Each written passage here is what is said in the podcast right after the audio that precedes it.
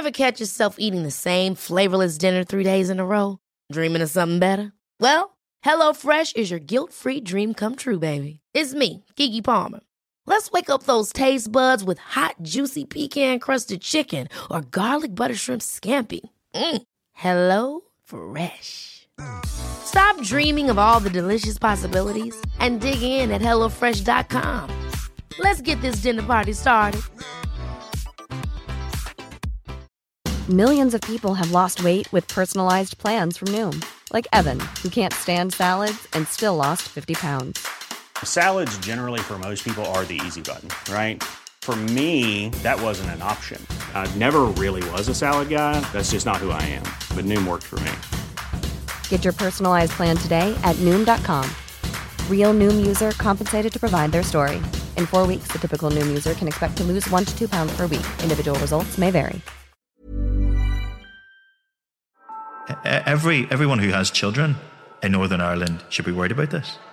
Belfast city centre has a new pandemic drugs. There's a huge pandemic in drug use, and when you tie that in with mental health, it's sort of an explosion that was always ready to go off, and it seems now that it actually has gone off. People are literally dying on our streets because of it. I was just told that Demi was found dead in the centre of Belfast.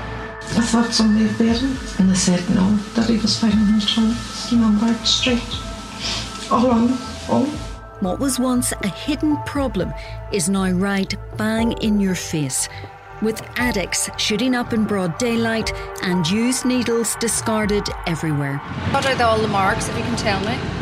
Uh, pin marks from injecting cocaine.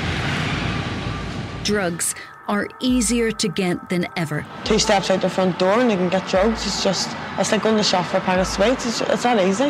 You just go to around the corner, every street corner during the day, like there's people always about with cocaine or.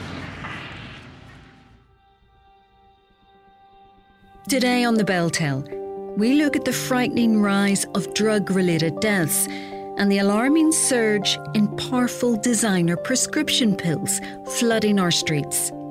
Joining me is death investigator, top coroner Joe McCrisken, who knows all about the devastation this is causing.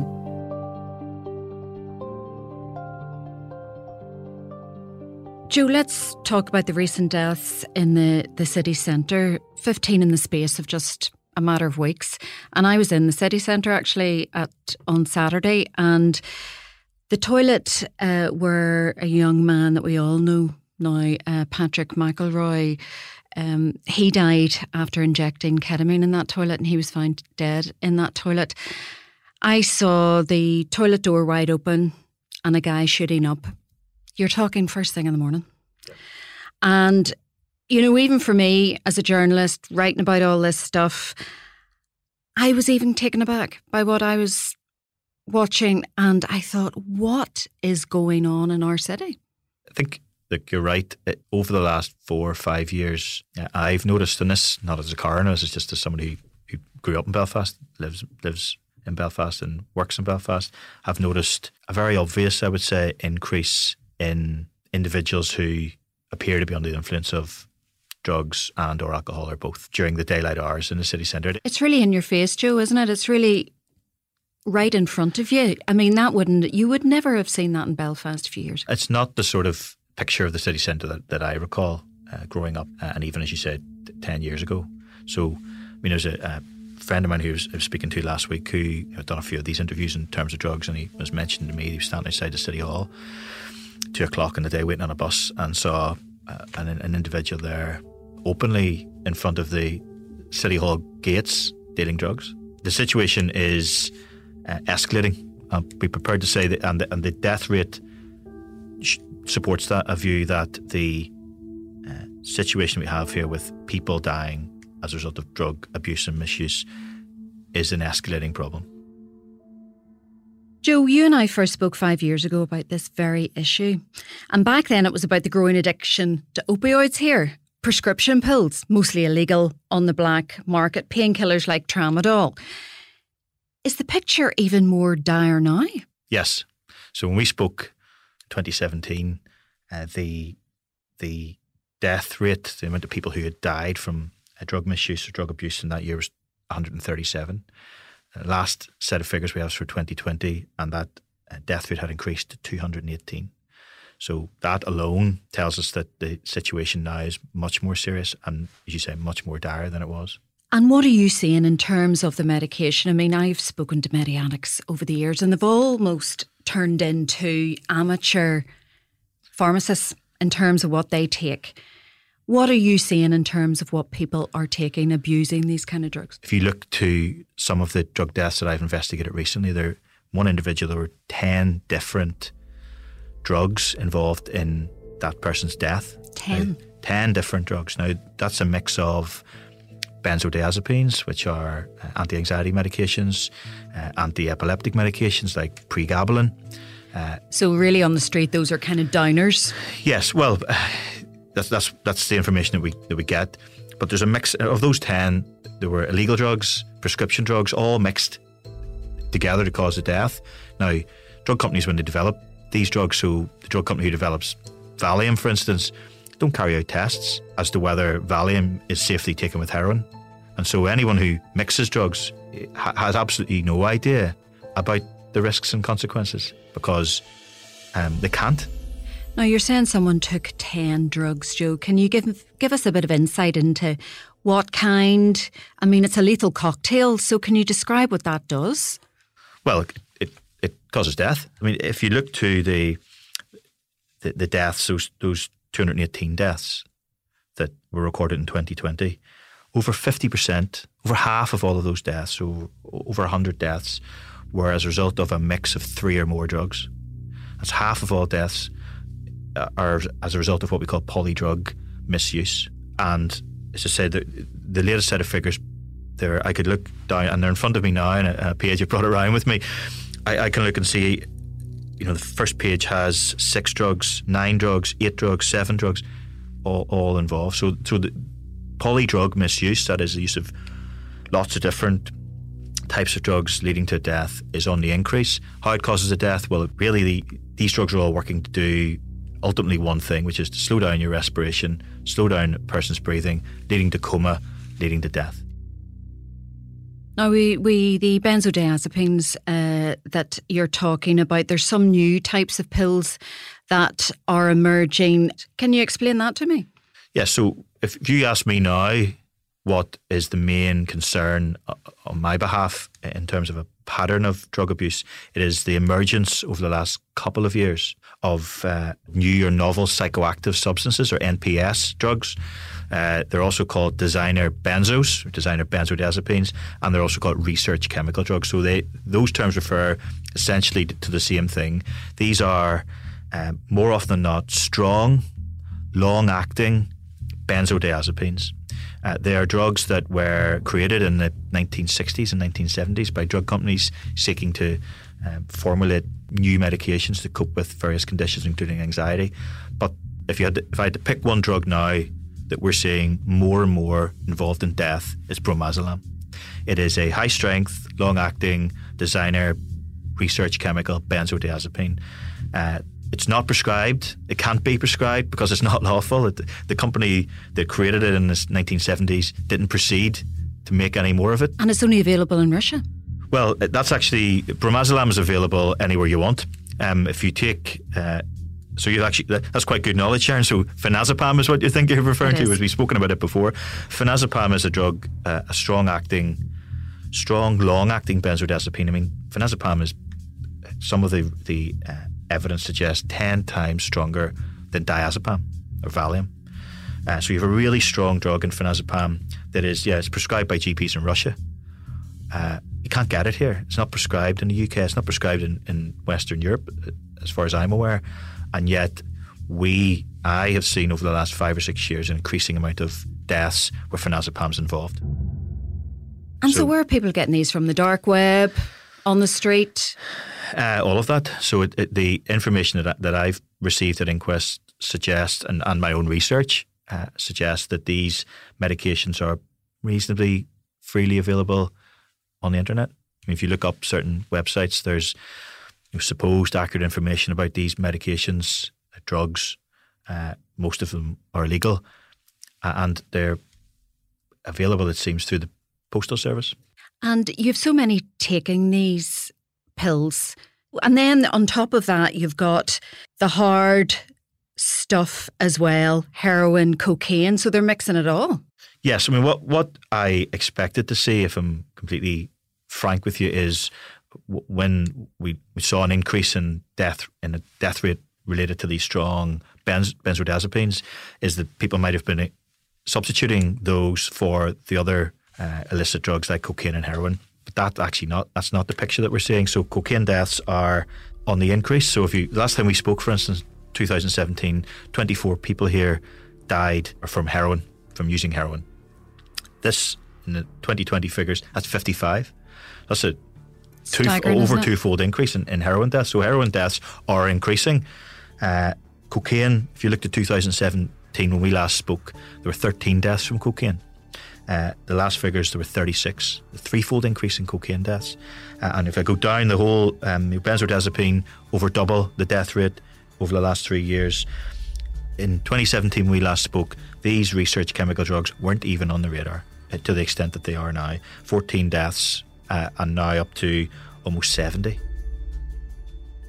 Does it tell you something about people's addiction here? Is the addiction widespread, do you think? I don't think the deaths necessarily reflect the scale of the no, problem. No, that, that's probably right. Uh, that's probably right. So if you if you look to, for instance, cocaine deaths five or six years ago, they're a very small amount, relatively speaking, of deaths uh, from cocaine. Uh, and now we have a very large amount, uh, an ex- a figure of uh, a death rate, increasing death rate from cocaine use. Uh, and we think that's because cocaine by itself, I don't want to be giving anyone the wrong idea here, but cocaine, um, when taken alone, is, is a dangerous drug and an unpredictable drug. Uh, but those deaths where we see cocaine involved tend to involve cocaine with alcohol, uh, which forms a completely different chemical compound, is even 20 times more dangerous than cocaine. Uh, so cocaine mixed with alcohol is very, very dangerous. But cocaine mixed with any of these other drugs becomes, you, you used the term a lethal cocktail. That's an accurate way to describe it. If I was to ask you, you know, you always hear, and you would have heard in the past about the um, opioid crisis in the States, the mixture of those drugs that you've been talking about, and Scotland, obviously, big drug problem in London. Where are we? I mean, I know we're of a smaller population, but surely we're getting there. It's it's difficult. It can be difficult to compare UK uh, regions when it comes to death rate figures. Uh, Northern Ireland certainly has a high death rate uh, as a result of drugs. We're not on the same scale, it seems, as, as Scotland yet, and we don't have, although we have a, a high death rate, what could be described as a high death rate from heroin. We're not at the levels seen in certain other English cities. But you're saying yet? Yet. W- will there be a point that it could be? Well, look, we sat we sat here in 2017 uh, talking about America and Eastern Europe and a, an expected. I mean, let's be honest. There was an expected uh, problem uh, in terms of fentanyl and fentanyls and, and those sort of drugs. Now that that hasn't materialised yet. But look, one thing I've learned over the last six, almost seven years as coroner is that that these things are difficult to predict. Joe, in terms of those recent deaths, we have covered a lot. We've spoken to a lot of the families and the nature of the deaths, like uh, young Patrick in the Belfast toilet, yeah. Demi Corey, a mother of two, on a Belfast bench. Lisa Murphy, 37 year old, was addicted to heroin. Her body lay in her flat for 11 days before she was found. I mean, these, would you agree these are types of stories we would have normally read about that happened somewhere else? Yeah. Well, yes. I mean, I, have been involved with criminal with criminal justice as a prosecutor for almost 20 years, prosecutor and coroner for almost 20 years. And so, you know, these are the sort of stories that I have grown up with in, in terms of my legal career. But yes, they're now much more, because the death rates increased, they're now much more prevalent. But what I can say is they're, they're it's terribly difficult to draw any um, patterns or conclusions from because you know I'll the, the, you know in terms of the the last set of figures, the youngest person to die as a result of drug misuse was 19, and the oldest was 86. So that's a wide range. range, the average age is 41, uh, and the age group most at risk, based on the figures of dying as a result of drug misuse, are those between 25 and 34.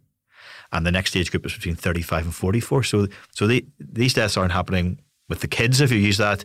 So no one under the age of 19.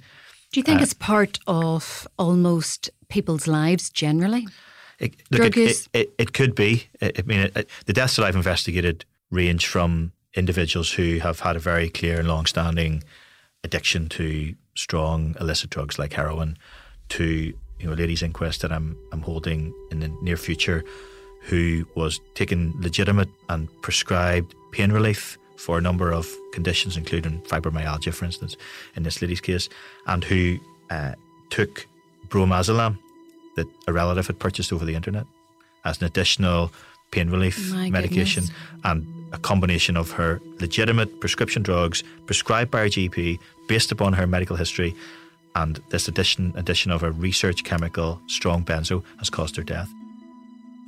Do you not find it depressing that you've spoken out a lot about this very issue, Joe, that pe- the message isn't getting through? We're having more deaths, more people are taking lethal cocktails of drugs, and those people that are taking them just aren't listening. So that question presumes that the answer to our drug problem is me telling people to stop, and that's not and that's not the answer, right? So me telling people stop taking drugs isn't going to make an individual who has a long-standing mental health issue or lives in deprivation or one of those other indices that indicate a high prevalence for drug misuse isn't going to stop. So it's not going to stop someone who doesn't have a house and is living on the street.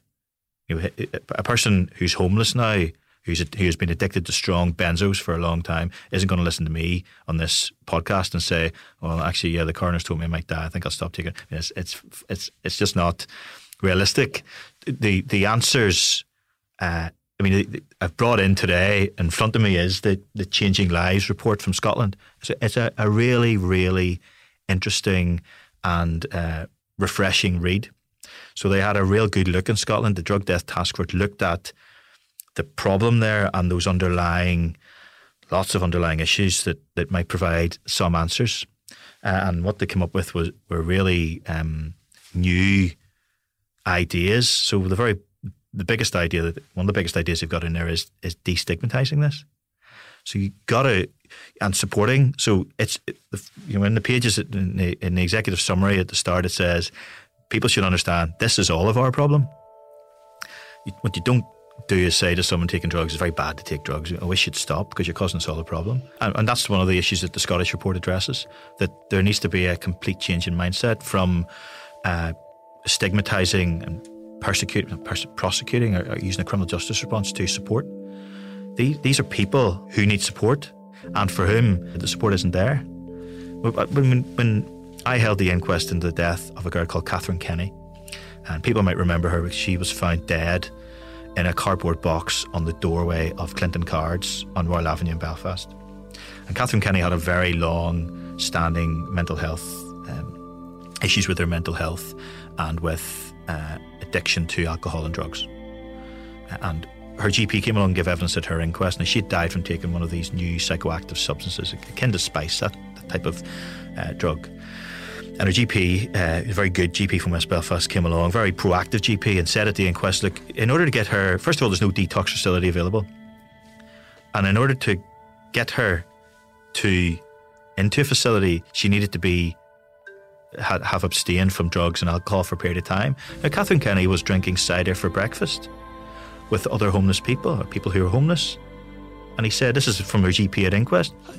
How is it possible to get a woman like that to stop taking alcohol and drugs for a period of time in order to get support when the support isn't there to help her stop doing it? So she kind of, for me, encapsulated the, the issue that we have here. That the it's, it's for the government here. I'm not going to comment on government policy. It's inappropriate for me to That do was so. my next question. Yeah, I'm not going to do it because it's it, they're this, anyone who wants to see where we might go in Northern Ireland should read the Scottish report.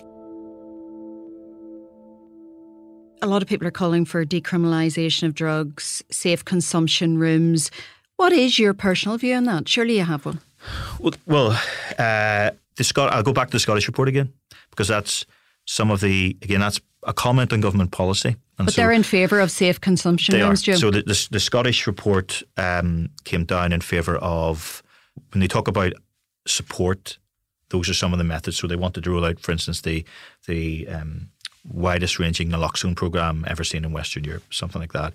And they wanted to develop the idea of of of safe consumption spaces. So what you do is you get individuals in who have an addiction to drugs, you provide them with a space where they can safely consume, and then you provide them with support and information.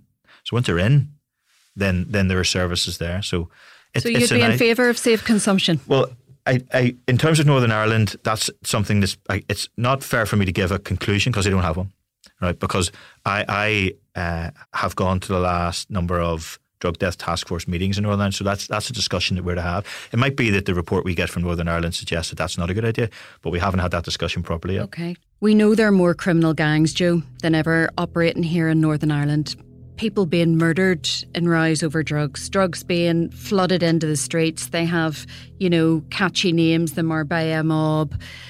It's become a bit of a gateway, Northern Ireland. I mean, what can be done to crack down on these gangs, or is this just post troubles? Well, look, it's a matter. Uh, that's a matter for. I mean, it's a criminal justice matter for the police. I know the police here, and uh, in in terms of their local operations, and then in terms of Operation Pangea, which is a Europe wide Interpol led uh, operation that specifically targets the uh, supply of illicit prescription drugs. And the police here, you know, I, I, can't recall the exact figures, but if you take the figures of uh, drug seizures in England and Wales and you take the drug seizures in Northern Ireland, we are well above uh, in, in, pro rata in terms of drug seizures per population. The police here have have done now. It's a time they they would accept it. Yeah, I was going to say it's, it's, probably the tip of the iceberg, but um, you one of the stark things you'll see, Sharon, when you read the Changing Lives report from Scotland is there's almost no mention of a criminal justice response to the drug problem. So what they're not saying is what needs to happen is all these people need to be uh, caught and prosecuted. These these drug users. This report is very much focused on the users. You remove the users, well, the, who are the crime gangs going to sell the drugs to? Joe, as the coroner, you obviously would get alerted about uh, drug deaths. What would a typical week or a typical morning be? Would you get a message through that somebody's died? How how regular is it? so on a, if you take, you know, I work, um, we work on a, a, weekly system of on call. So from five o'clock Friday to five o'clock the next Friday, every sudden, unexpected, unnatural death will be reported to me, for instance, uh, next week. Um, and so uh, in the course of a day, there might be up to 60 deaths reported. Uh, and look, there's some mornings that first four or five, more than that, deaths that are reported to me will be suspicious drug deaths. Other mornings, I mean, the last time I was on call, the first five or six deaths reported were all suspected suicides. And when um, you get those calls of four to five suspected drug deaths in, in one morning, when you put the phone down, are you not? I mean, what do you go? Do you think? What is going on? How well, can we stop well, look, this? My my role, uh, as you know, is is a as a death investigator. So, coroner's, you know, at the core, I'm involved in getting answers for families about what happened to a member of their family. Uh, and the system of death investigation in Northern Ireland, and look, you might expect me to say this, but I'm involved in it, uh, you know, play a leading role in it, is is excellent, is is you know, gold standard in terms of if you look around the world, and I have coronial colleagues that I have contact with in Canada and Australia and uh, all New Zealand, all different jurisdictions. What we have here, in terms of providing an explanation to families, I don't think you'll get better. So if you you follow that uh, email through that I get. So I get a, a, an email with a description of the circumstances of the death. My uh, decision at that stage is whether it should be a post mortem uh, examination and forensic testing. Uh, and if there's a, almost always, if there's a suspicion that drugs are involved, there'll be a full forensic post mortem carried out by a forensic pathologist in our state pathologist department. Part of that workup then will be uh, a sample of blood and urine, uh, and sometimes tissue will be taken and sent off to our world class lab at Seapark, who will uh, carry out full forensic testing, toxicology. And so, what you'll get, the family will get here in Northern Ireland, is a full breakdown of all of the the drugs that we test for, over 200 drugs we test for. So they'll get every single one of those drugs and they'll get the amount, the quantification of the drug. Uh, and so when families come in and speak to me in my office and we sit down and go through the post-mortem report, there are answers there that uh, can be given to them. How many lives could drugs claim here in five years' time? I mean, the answer is I don't know, but but the trend is only going one way, which is that m- more and more people are dying as a result of drug use and misuse, and and I don't see, from what I'm looking at over the last twelve months, sadly, it, it going any other way soon. You know, I'd like to be coming back in five years saying, Sharon, in 2022 when I come in here, that was a, that was a high point. Now we're on the other side of it, but I, I just I just don't see I don't see something coming along that's going to that that's going to t- turn the tide. So if, if anyone thinks that, that this problem isn't theirs, that this problem won't affect them, well, think again. And would you worry, be worried about your kids and drugs? Everyone should be. Every everyone who has children in Northern Ireland should be worried about this. Joe McCrisken, thank you very much. Thank you. Today's episode of The Bell Tell was produced by Sharon O'Neill and Graham Davison, and the clips you heard were from the BBC, UTV, and the Belfast Telegraph.